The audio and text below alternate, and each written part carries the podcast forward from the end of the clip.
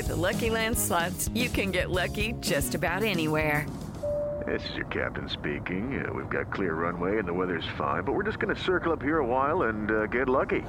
No, no, nothing like that. It's just these cash prizes add up quick. So I suggest you sit back, keep your tray table upright, and start getting lucky. Play for free at LuckyLandSlots.com. Are you feeling lucky? No purchase necessary. Void where prohibited by law. 18 plus terms and conditions apply. See website for details.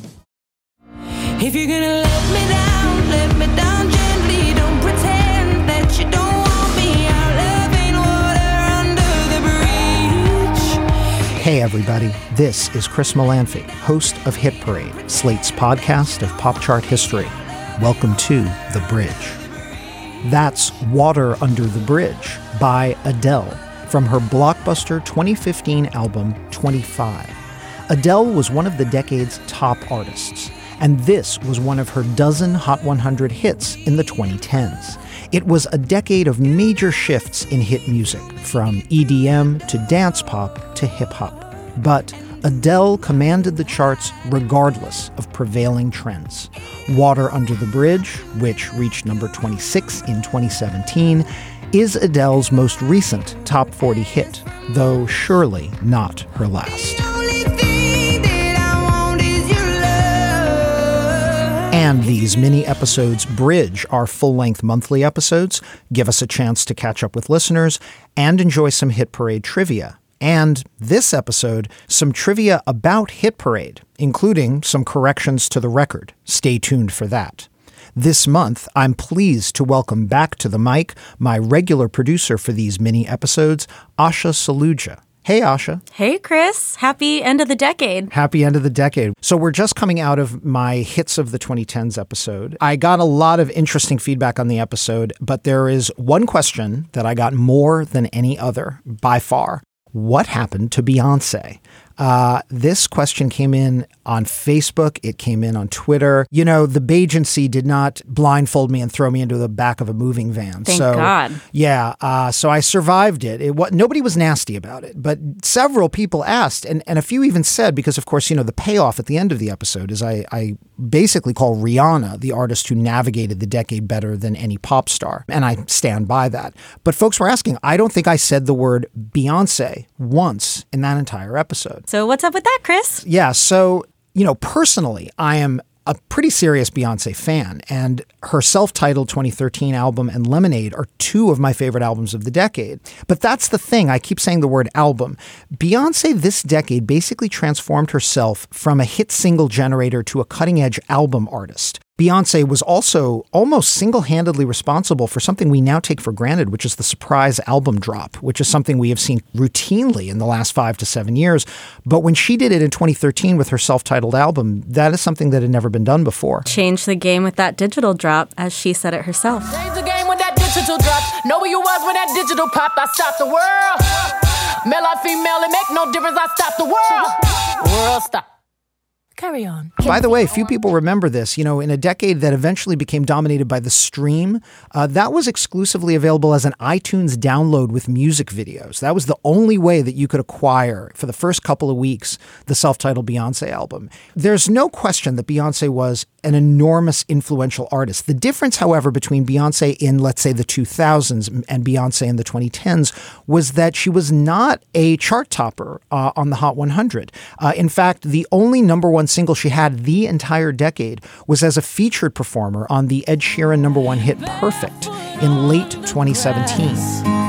While listening to our favorite song. So it wasn't even her record, it was his record. She did a brilliant job, of course, because she's Beyonce. beautiful, I don't deserve this. Darling, As I said in my Why Is This Song Number One series at the time when I wrote about Perfect, it was her first number one hit in eight years since Single Ladies topped the Hot 100 in late 08, early 09.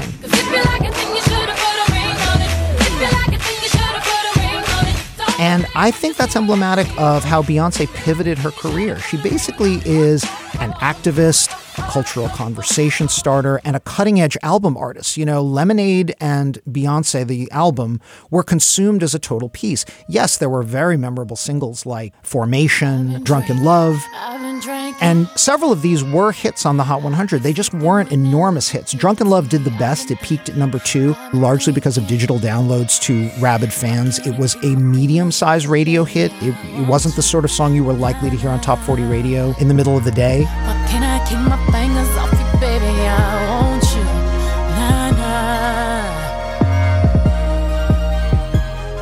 And that was true of a lot of her hits. They were important videos, cultural conversation starters, but not necessarily sort of radio omnipresent wallpaper like we had from everybody from Taylor Swift to Katy Perry to Drake to Adele. It's so true. And I would even say, and I think Beyonce has sort of intimated that this was almost by design. Right. She made her music kind of hard to access and she included themes that weren't going to play on, like you said, on radio in the middle of the day. Her songs were raunchy, they were activist themed. Mm-hmm. So she sort of just took herself away from the top 40 environment and said, This is what I want to be making. She really became an auteur.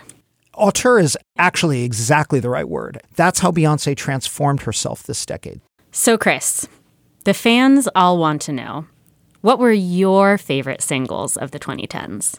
There were some in this episode. I snuck in a couple of singles in this episode that were not number one hits, but that I love. For example, when I was doing the Bieber verse and talking about all of Justin Bieber's many singles, I played not only number one hits like Sorry, by the way, not so secretly, I really love Sorry, but also uh, Where Are You Now, which was merely a top 10 hit, but a very important one that uh, Bieber did with the producers Skrillex and Diplo. Where are you now? Where are you now that I need you? Couldn't find you anywhere. And it's a very innovative single. By the way, if you've ever listened to it and wondered what that high trilling sound is, that is actually Bieber's own voice manipulated by Skrillex and Diplo and made into kind of this dolphin like sound.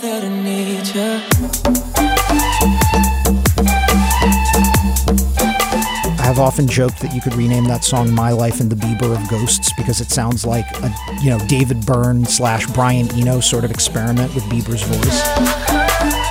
It, was an amazing record to hear on Top 40 radio in the middle of the decade because it was EDM, but it wasn't about the bass drop. It certainly wasn't about dancing. It was this heart-rending, very affecting single that kind of changed the game both on the radio and in Justin Bieber's career. Yeah, I'm a huge kind of ashamed Diplo fan, so that's just part of me. Another song that didn't hit number one that you snuck into the episode as well was that Rihanna, Kanye West, and Paul McCartney single, Four yes. or Five Seconds.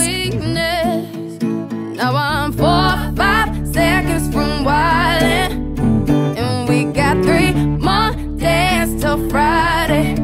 I'm just trying to Definitely one of my favorite songs of all time. Talk to me about how you got that one in there. I mean, I got it in there because it was a, a, an easy excuse to sort of draw a comparison between Rihanna and a former Beatle, since she is slowly, quietly creeping up on a record of the Beatles. She has 14 number one hits. They have 20. So it's entirely possible that, you know, someday if she keeps recording and keeps scoring number one hits, she'll creep up on their total. And also because, like you, I really just love the record. It is such a wonderfully strange record. It's it's a very Kanye record. Although it comes in an interesting moment for Kanye, it's probably the most straightforward and accessible song that Kanye West worked on this decade. And then in the middle, there's this great bridge that Rihanna sings. And I know that tonight, thinking, how could I be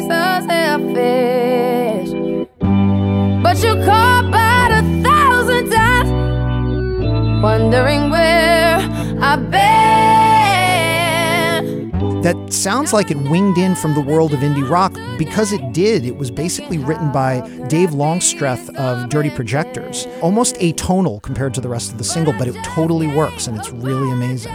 Could not agree more. I love that bridge. So, did you have any favorites that didn't hit the Billboard charts? Well, this is almost a trivia point, but I'll bring it up. A lot of end of decade lists are coming out right now, and one song that's appearing on a lot of them, deservedly because it's amazing, is Dancing on My Own by Robyn.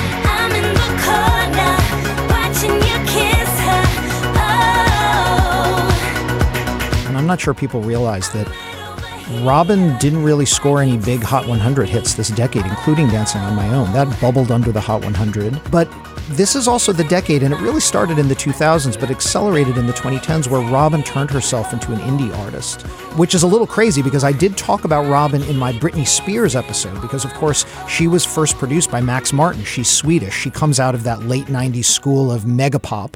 Uh, but then she transformed herself into sort of the coolest, catchiest indie pop star of her era. And uh, Dancing on My Own is such an amazing song. It's the best, deservedly making the very top spot on some end of decade lists. I totally agree. One favorite of mine that didn't necessarily hit the number one spot, though did have some Billboard chart action this decade, was SZA. Oh, love SZA. Yeah, her debut full length album, Control. I did have some chart love. I think the song Love Galore with Travis Scott. Yes.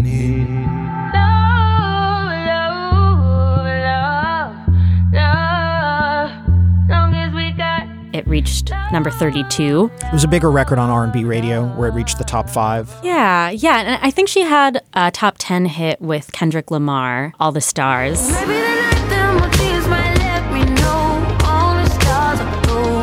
Yes, uh, All the Stars was a number seven hit. But my favorite and most streamed, according to the data powers that be track of the decade, was Garden. Remind me of my gravity. Ground me when I'm tumbling, spiraling, plummeting down to earth. You keep me down to earth. which is just this beautiful, like meandering melody. It's a funny comparison, but SZA almost reminds me of a Joni Mitchell, where she has the vocal power to produce a pop hit, but she's usually choosing to go in such like a mysterious direction with her melodies. Open your heart up, hoping I'll never find out that you're. That it just doesn't hit like a pop song. That's a wonderful analogy. I couldn't think of a better one because Joni Mitchell was exactly that kind of artist. Like, I'm capable of writing a hit song, but that's not what I'm doing right now. And all over that SZA album, she's being both accessible and adventurous. And that's what I loved about that album. Totally.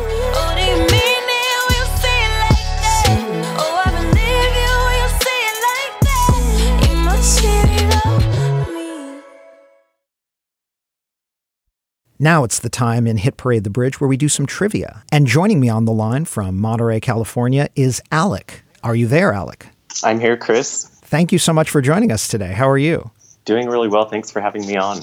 So, Alec, um, tell us how you discovered our podcast. Yeah, so I kind of go through different phases with musicians. I just have to listen to their entire discography in order and then learn everything I can about them. And I was in the middle of a Donna Summer phase when I came across the Queen of Disco edition on Hit Parade, and I've been a fan of the podcast ever since. Oh, well, that just warms my heart. That Donna Summer episode is often the one I cite as one of the ones that's closest to me because I grew up with Donna Summer and just really uh, love her music so much. Can I also ask? I believe you're a Slate Plus member. Is that right? I am. I'm a Slate Plus baby. I've been a member for about three months. Fantastic. Well, while this Bridge episode is available to all Hit Parade subscribers, we only open our trivia rounds to Slate Plus members. So if you are a member and would like to be a trivia contestant, visit slate.com slash hit parade sign up. That's slate.com slash hit parade sign up.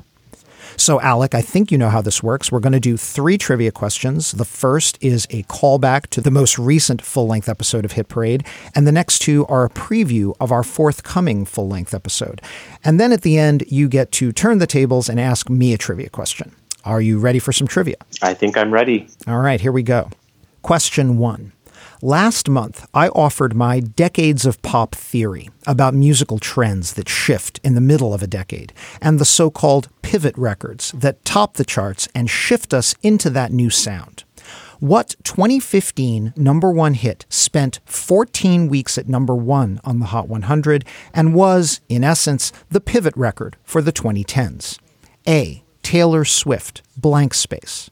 B. Mark Ronson with Bruno Mars, Uptown Funk. C. Wiz Khalifa featuring Charlie Puth, See You Again. Or D. Fetty Wap, Trap Queen. It's one of my favorites from the decade, and it's B, Uptown Funk.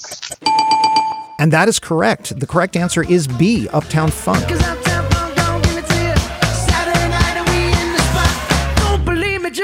It spent 14 weeks atop the Hot 100 and signaled that the charts were pivoting from female-led dance pop to male-driven R&B and hip hop. The other choices all spent fewer weeks at number 1 and Trap Queen peaked at number 2. All right, excellent. One for one. Here we go with the preview questions. Are you ready for question 2? I'm ready. What was the most recent Christmas song to hit number one on Billboard's Hot 100? A. The Chipmunks with David Seville, the Chipmunk song. B. The Eagles, Please Come Home for Christmas. C. Wham, Last Christmas. Or D. Mariah Carey, All I Want for Christmas Is You. I believe the answer is A, the Chipmunks Christmas song. And you are correct again. The Chipmunk song, A, is the correct answer. It hit number one during the holiday season of 1958, the year Billboard launched the Hot 100.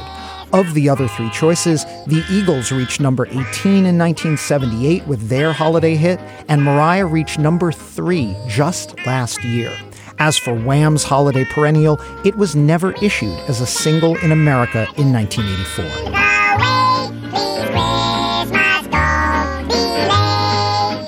All right, you are running the table here. Are you ready for question three? Let's have it. All right. Question three. Speaking of Mariah Carey, she holds the record for the most U.S. number one hits by a solo artist, and she is in second place among all hit acts. Exactly how many Hot 100 chart toppers has Carey amassed? A. 14, B. 17, C. 18, or D. 20? Chris, I am a lamb, so I know the answer to this question, and it is C, 18. And you have run the table. That is exactly right. 18 number one hits for Mariah Carey from Vision of Love in 1990 through Touch My Body in 2008. By the way, the artist with 14 number ones is Rihanna, and Elvis Presley has 17, including his pre Hot 100 hits. As for Mariah, one more number one would put her one song away from the Beatles, who, with 20 number one hits, still hold the all time record. Well, you just dispatched those questions like they were nothing. Well done, Alec. Congratulations. Thank you, Chris. So I understand you have a question for me. Uh, do you want to ask me a trivia question? I do. Are you ready, Chris? Ready as I'll ever be. Okay, here's the question. Which rock group had a Christmas song on the Billboard Hot 100 in 2006, peaking at number 54? Is it A, Coldplay, B, The Killers, C, The Goo Goo Dolls, or D, Blink 182? Okay. I have to zap myself back to 2006 and think who is likeliest to have a number 54 Christmas hit in that year. The two likeliest, it seems to me, thinking about 2006, are either The Killers or Coldplay. And between the two, I'm going to take a flyer and say Coldplay. I'm sorry, the answer is B, The Killers. They've released 11 Christmas songs over the years, but only their 2006 Christmas Jam, A Great Big Sled, hit the Billboard Hot 100. The snowman is shaping up to be an 8, but not out of 10. Coldplay had a number 25 hit with Christmas Lights four years later in 2010. Blink 182's Christmas song, I Won't Be Home for Christmas, never made the Billboard Hot 100, but it's their only number one to date in Canada. Fascinating. I did not know that about Blink 182. I remembered that Coldplay had some kind of Christmas record, but I just couldn't remember when they did it, which is why I guessed them. And uh, ah, that's a heartbreaker. I came so close. So once again, I have been trounced by my own contestant, and uh, proudly uh, in this case. So congratulations to you, Alec. Uh, I hope you are holding your head up high this holiday season. Thank you so much, Chris, and thanks for having me on. So, as my last two trivia questions indicate, our next episode of Hit Parade is going to be about Christmas hits on the Billboard charts and about Mariah Carey. Christmas songs are, to put it simply, Billboard anomalies. Over the years, many of these songs either have not charted at all, or they have been subject to arcane chart rules that have kept them off of the Hot 100 and other Billboard charts. But thanks to an odd confluence of factors, All I Want for Christmas Is You by Mariah Carey may be about to go all the way. In fact, this episode could well be a cliffhanger, not unlike our December 2018 episode, which covered the UK Christmas number one competition. We may be in for another nail biter, folks, because once again, as I indicated in one of those trivia questions, Mariah Carey got all the way to number three last year with All I Want for Christmas Is You.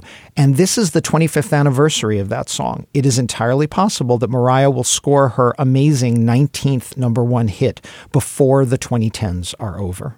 So stay tuned for that coming to your podcast feed in less than two weeks.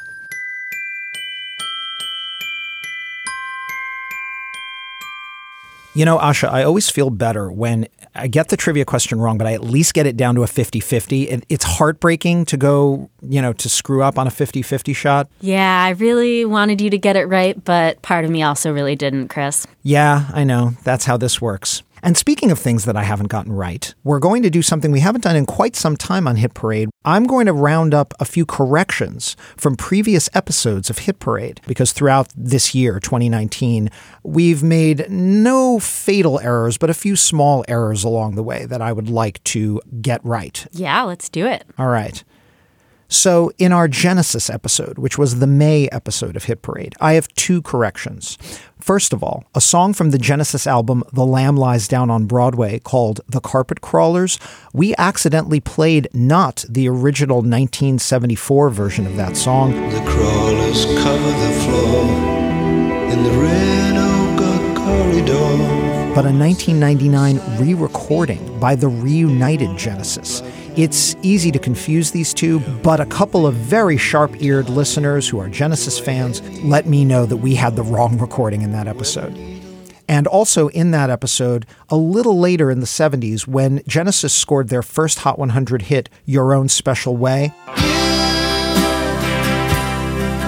have your special way. My script implied that that song was written by Phil Collins. It was not. It was actually written by guitarist Mike Rutherford. Interesting that their first pop hit of any kind in America was not actually written by Phil, but by Mike. Then, in our Woodstock episode, which was our August episode, I want to correct the record about Sha Na Na.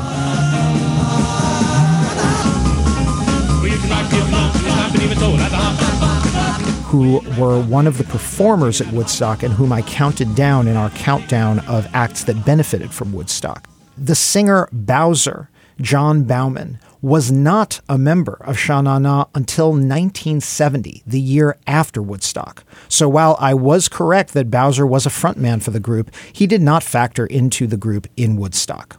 One small sidebar while we're talking about the Woodstock episode.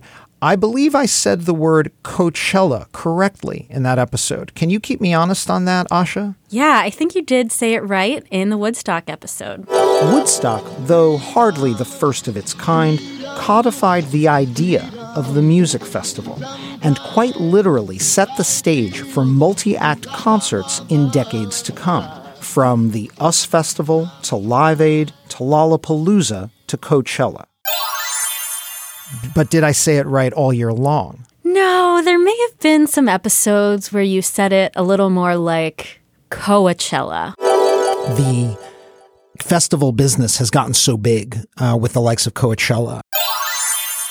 which you know I take some responsibility for because I believe I was actually the producer on one of those episodes. Yeah, apparently I have said Coachella both as Coachella and Coachella. And uh, all I can say is that if I said Coachella, I feel like an asshole.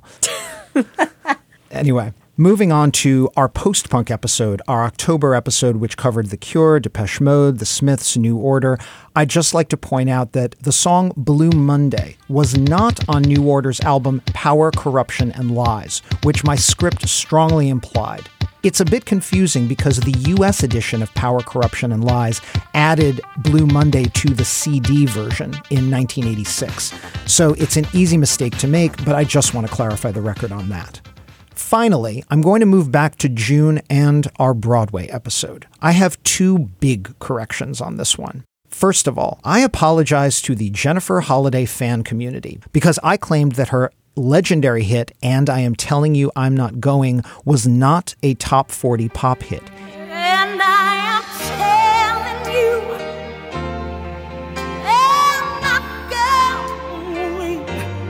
It absolutely was. It peaked at number 22 on the Hot 100 in 1982. So while it underperformed on the pop chart compared to the R&B chart where it was a number 1 hit, that song from the Broadway musical Dreamgirls was in fact a top 40 hit. My script was incorrect, I read it incorrectly, and I truly regret the error. But there is no error in 2019 that I regret more than my other mistake in the Broadway episode, which is, well, why don't you just play it, Asha? Or a meek rat and a warthog living in the pride lands of Africa. It's our problem free philosophy. So, yeah, the word meek rat is not an actual thing. For the record, Timon, the character from The Lion King, is a meerkat. I know what a meerkat is. I know that there is no animal in the animal kingdom called a meek rat. This reminds me, Asha, a little bit of the movie Anchorman. I feel like I had a Ron Burgundy moment where any word that's put in my teleprompter is exactly what I say. From the entire Channel 4 news team, I'm Veronica Corningstone. And I'm Ron Burgundy. Go yourself, San Diego. It was misspelled in my script. My producer didn't catch it. Nobody at Slate caught it. I certainly didn't catch it. And now my stepchildren are mercilessly making fun of me week after week for saying meek rat. Even worse than that, this episode came out the week before my wedding, and there were guests at our wedding who were asking me what exactly a meek rat was. The answer is it's a word I made up. I truly regret calling Timon from The Lion King a meek rat. You know, in some ways, this is the worst mistake that you made in 2019, but in some ways, it was the absolute best because I definitely got a huge laugh out of it. I'm sure that others out there did too. My thanks to Asha Saluja for not only joining me, but also producing this episode of Hit Parade The Bridge. Thanks to you, Chris. For Slate Podcasts, I'm Asha Saluja. And I'm Chris Molanphy. Keep on marching on the one.